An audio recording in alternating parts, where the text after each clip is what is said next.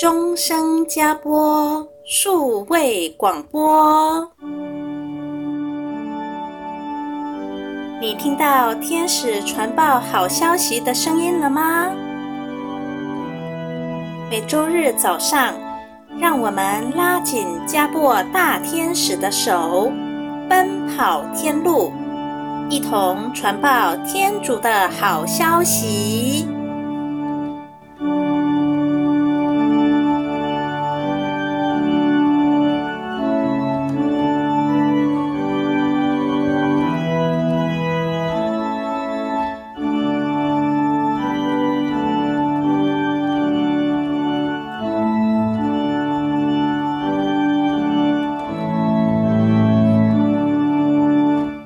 亲爱的听众朋友，大家好，欢迎您来收听我们的钟声加播 Podcast 节目，我是怡婷。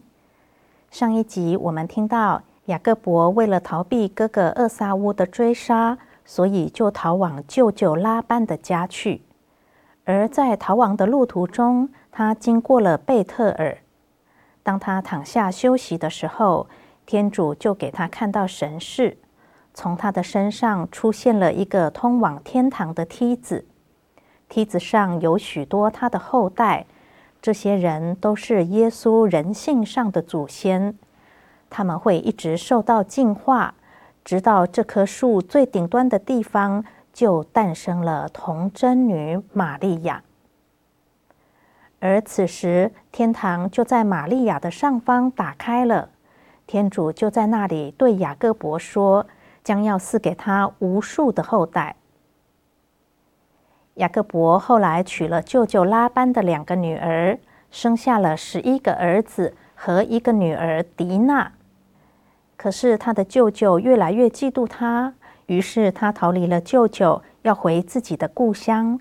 但是他也很担忧见到他的双胞胎哥哥厄撒乌。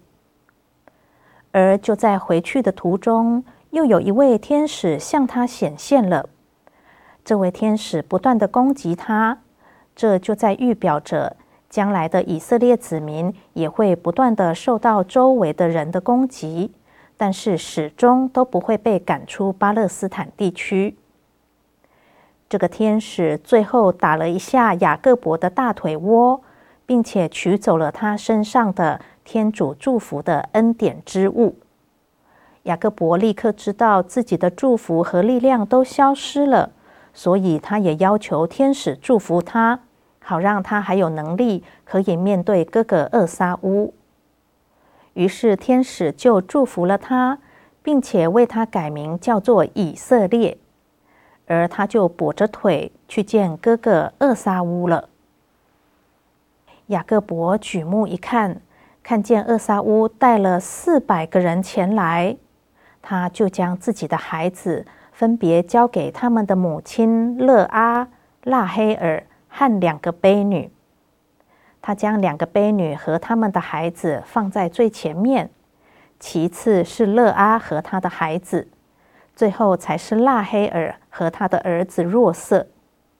他自己则走在家人的前面，七次伏地叩拜，一直来到哥哥的面前。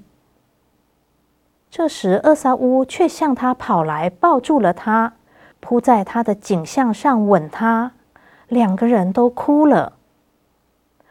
厄萨乌是这么的宽宏大量，完全忘了弟弟二十年前所做的对不起他的事情。可是雅各伯心里却还是有着猜忌，所以他就没有答应哥哥和哥哥一起回去，他就请哥哥先回家。然后自己隔天却带着家人动身前往苏科特去了。后来他又移居到设根地区，他的女儿迪娜很好奇，想要去看看设根地区的女人，于是迪娜带着自己的婢女四下游玩，去和设根人交谈。而那时候，当地酋长他摩尔的儿子设根看见了迪娜。很喜欢他，就抓住他，玷污了他。狄娜非常的悲痛，但是设根因为太喜爱狄娜，所以就回去要求自己的父亲，让他娶这个少女为妻。于是他的父亲就前来向雅各伯提亲。雅各伯答应了，但是狄娜的亲兄弟们为了替妹妹雪耻，就用计谋骗舍根人先割除包皮，然后才要和他们通婚。等他们的男人全割了包皮，在休养的时候，狄娜的兄弟们就轻松的进城里去，杀了所有舍根地区的男子，而且劫掠了城里所有的一切。他们做了这么可怕的事情，使得雅各伯从此之后不能再居住在舍根地区，只好再迁徙到厄弗拉大。就在迁徙的途中，雅各伯的妻子拉黑尔因为难产而逝世，但也为他生下了第二个儿子本雅明。到了此时，雅各伯一共就有十二个儿子了。拉黑尔所生的若瑟和本雅明是雅各伯最喜爱的两个儿子，而我们刚才所提到被舍根玷污了的女儿迪娜，她也生下了一个孙女，叫做阿斯纳特。这个孙女也是天主所特别拣选的，为了要承受祝福，所以在这个孙女的身上有一个非常特殊的记号。使得雅各伯一看到，就晓得他也是承受天主祝福的继承人之一。但是由于他的出身，却使得他将会受到狄娜的兄弟们的追杀。于是雅各伯只好吩咐一个乳母，带着这个孙女阿斯纳特逃到埃及去。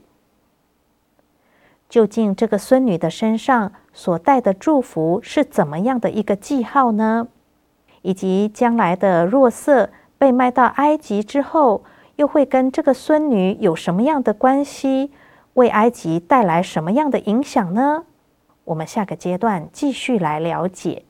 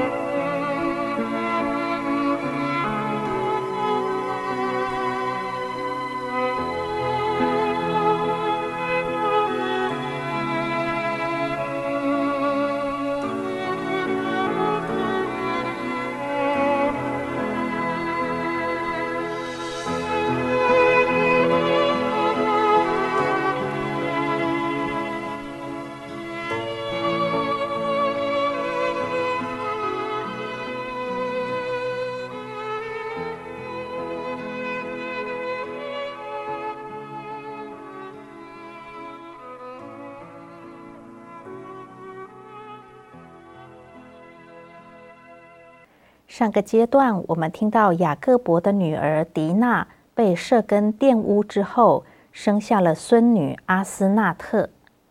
这个孙女是天主特别拣选的，所以在她的身上有一个非常奇妙的标记。当她出生以后，在她的胃部的皮肤上有一个看起来像是心脏形状的贝壳的图像。而贝壳中站着一个小孩，双臂张开，一只手托着一个饼，另一只手则拿着一个杯爵，令人联想到墨基瑟德的饼酒祭祀。所以雅各伯一看到，就知道这个标记是来自天主，知道天主特别拣选了这个孙女要传递祝福，但是因为她出生的关系，所以狄娜的兄弟们已经先杀了所有设根的男人，接着也要屠杀这个孙女。雅各伯为了保护孙女，他只好将孙女交给一个乳母，吩咐她逃到红海去。而雅各伯最爱的儿子若瑟的身上也有一个特殊的记号，就是在他的胸前有一串丰满的葡萄的图像。所以雅各伯知道天主的祝福将会传递给这两个后代子孙。于是乳母带着阿斯纳特去到了红海。等到阿斯纳特五岁以后，因为他常常会说先知话。所以，乳母竟然就将他卖给了埃及法老的大臣普提法尔，而后来也在天主奇妙的安排之下，菩提法尔竟然也买下了若瑟。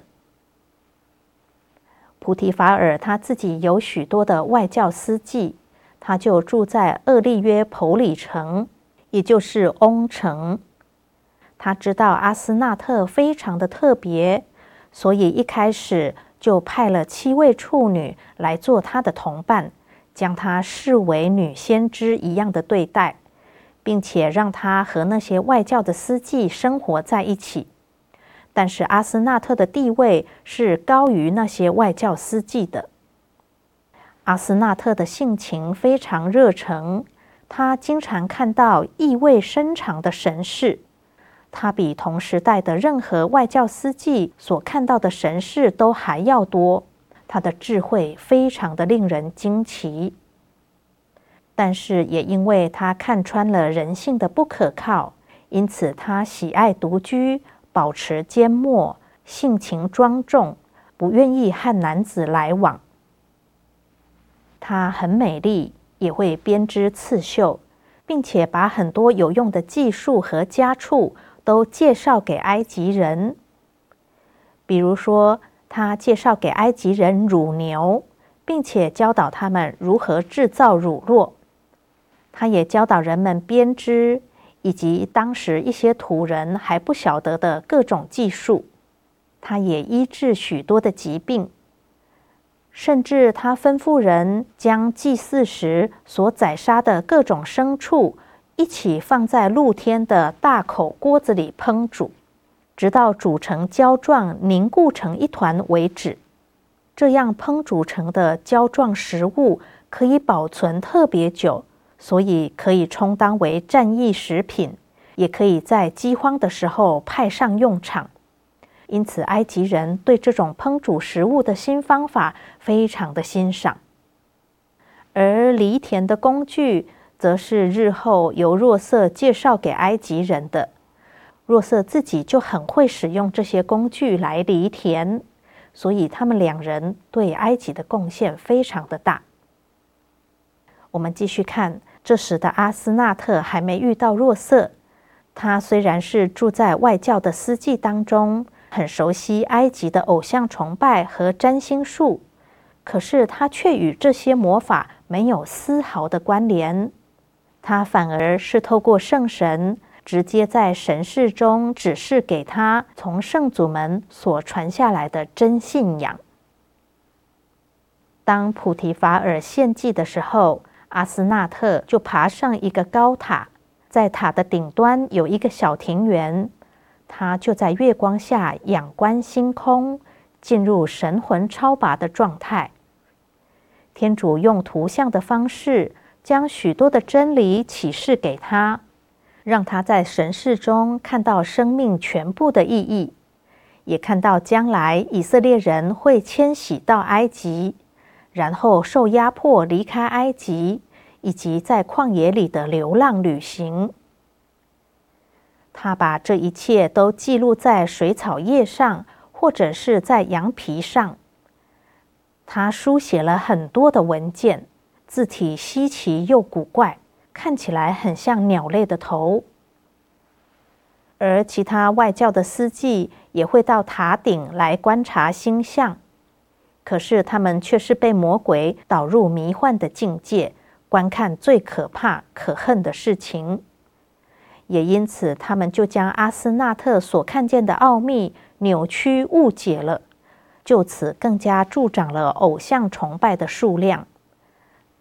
这些外教司祭甚至把阿斯纳特当成女神来膜拜，给她取名字叫做“丰饶女神”，是众神的母亲。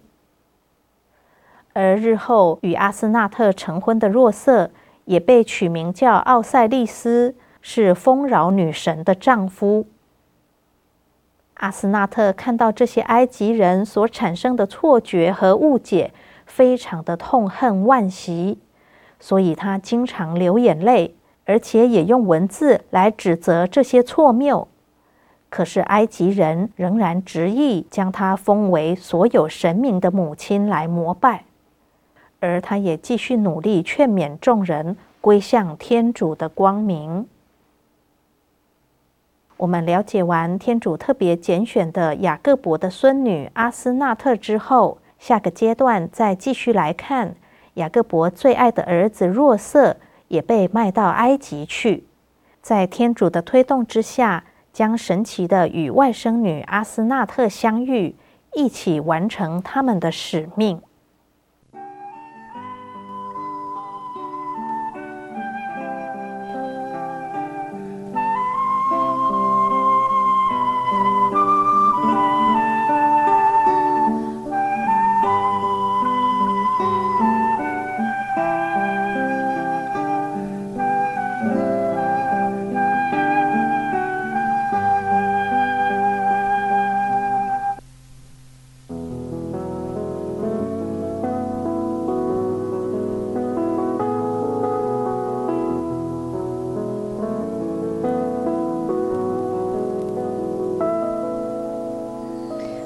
感谢主，赞美主，感谢主，赞美主，感谢主，赞美主，感谢主，赞美主。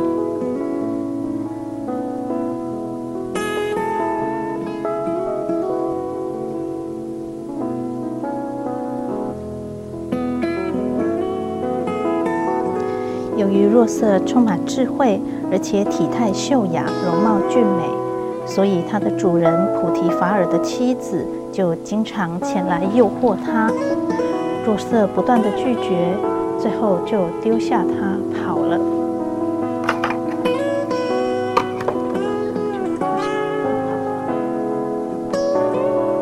这是显贵人物专用的监狱，而不是一般的监狱，并且还让他当那个监狱的监督人。当王后看到发生这样的事，她觉得很遗憾。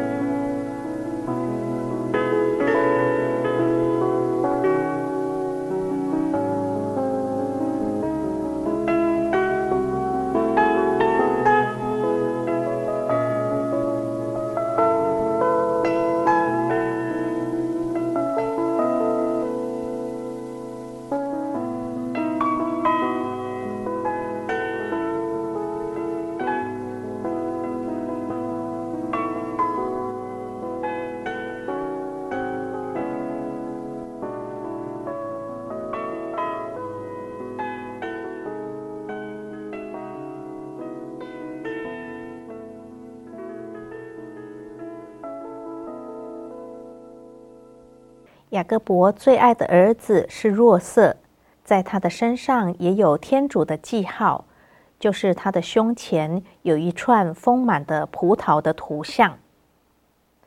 而由于雅各伯特别的疼爱他，所以其他的兄弟们很不高兴。雅各伯最后必须要给若瑟护身符，好保护他的安全。这天，雅各伯叫来若瑟。准备了一件华丽的衣服要给他，雅各伯也将最重要的几块亚当的骨骸装在一个小皮囊中，给若瑟戴在胸前，当做护身之物。但是他并没有告诉若瑟那些是什么东西。若瑟他常常有从天主而来的奇异的梦境，他梦到兄弟们的麦捆在他的麦捆前下拜，他又看到太阳和月亮，还有十一颗星星也向他下拜，而这就在代表着日后他将有很大的成就，连他的父母兄弟都要向他叩首致敬。当他一说出这些奇异的梦境之后，他的兄弟们更加愤怒、嫉妒他了。等他到了十六岁，有一天，父亲打发他去看牧羊的哥哥们时，他就穿着父亲给他的华服，而身上也挂着那个装有亚当骨骸的小皮囊。当哥哥们看到他来了，就决定要杀害他。可是好哥哥犹大，他却不同意。犹大建议大家将他丢在井里就好了，而他自己打算等大家都离开之后，偷偷的再回来救起若瑟。可是当时有米德扬的商人经过，而还留在原处的哥哥们就把若瑟卖给了这个米德扬商人。等到另外一位好哥哥勒乌本回到井边要救他的时候，已经找不到他了。米德杨人也将若瑟转手卖给了埃及法郎的大臣普提法尔，也就是那一位买了雅各伯的孙女阿斯纳特的大臣普提法尔。上主与若瑟同在，所以他在普提法尔家事事顺利。以至于普提法尔最后就让若瑟来管理自己所有的财物，他帮主人处理业务蒸蒸日上，竟然连法老王都想要接见这位忠实的仆人。尤其是法老王的皇后，她是个非常虔诚敬拜神的人，她很渴望得救，而且当时所有的埃及人。也都在向往能够有新的神明前来，所以当皇后知道若瑟之后，她非常的惊奇。他觉得这位不同凡响的年轻外国人就像一位神明一样，所以皇后是打从心底崇拜着若瑟。皇后经常对法老王说：“若瑟这个人是我们的神派来的，他跟我们一般普通的人完全不一样。”而若瑟在普提法尔家，他充满着智慧，而且体态秀雅，容貌俊美，所以普提法尔的妻子心术不正，经常前来诱惑他。若瑟不断地拒绝，可是有一天家中没有人，女主人便前来抓住了若瑟的衣服，若瑟立刻丢下外衣逃跑了。女主人恼羞成怒，于是控告他，他就被关到监狱里。但是由于法老王和皇后都觉得他很特殊，所以不是将他关在一般的监狱里，而是把他关在显贵人物专用的监狱，并且还让他当那个监狱的监督人。皇后看到发生这样的事情，觉得很遗憾。她以为自己看错人了，可是当日后若瑟的冤屈被洗清，恢复自由，出现在宫廷内的时候，皇后就对他完全的刮目相看，还送了他一个最上等的礼物。日后这个礼物即将成为以色列子民离开埃及的时候，一起保存在约柜中的其中一个圣物。若瑟在这个关显要人物的监狱中坐了七年的牢，而天使也在牢狱中显现给他，并且按照圣祖们领受祝福的方式，将天主祝福的恩物放到了他的身上。天主也让他看到神视，见到自己众多不可胜数的后代。而以后若瑟将要如何离开监狱？如何遇到他的外甥女阿斯纳特呢？我们下周再继续来跟大家分享。各位听众朋友，如果您有任何的问题，欢迎您上网搜寻我们的钟声加播 Facebook，留下您的私讯，我们就会以文字或者是在节目中回答您。愿天主祝福大家，我们下周同一个时间再会。